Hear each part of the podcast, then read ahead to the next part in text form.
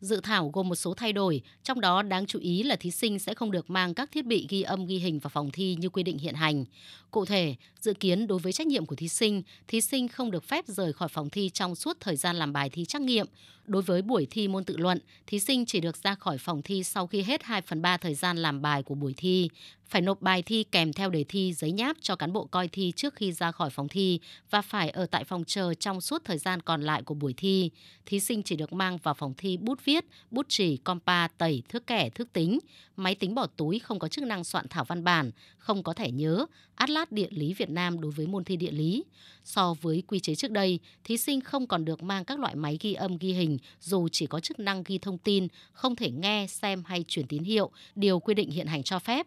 Trao đổi với phóng viên Đài Tiếng Nói Việt Nam, ông Huỳnh Văn Trương, Cục trưởng Cục Quản lý Chất lượng Bộ Giáo dục và Đào tạo cho biết, việc thí sinh mang các thiết bị ghi âm ghi hình vào phòng thi từ khi ban hành đã nhận được các ý kiến khác nhau. Tại các hội nghị tổng kết thi, các địa phương, các cán bộ coi thi và đơn vị chức năng đều đề xuất bỏ quy định này bởi trên thực tế, thí sinh khi dự thi nghiêm túc sẽ không có nhu cầu mang các thiết bị này vào phòng thi. Trong khi đó, đây lại là kẽ hở cho các thí sinh muốn gian lận. Vì vậy, Bộ đã tiếp thu đầy đủ trong dự thảo quy chế để lấy ý kiến góp ý.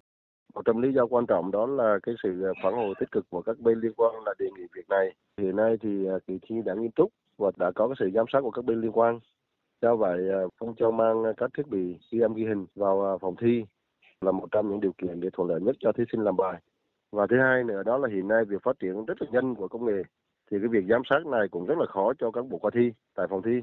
trong khi cái thời gian mà để kiểm tra các thiết bị này rất là ngắn Dự thảo thông tư sửa đổi bổ sung một số điều của quy chế thi tốt nghiệp trung học phổ thông sẽ lấy ý kiến góp ý đến hết ngày 5 tháng 3 năm 2023.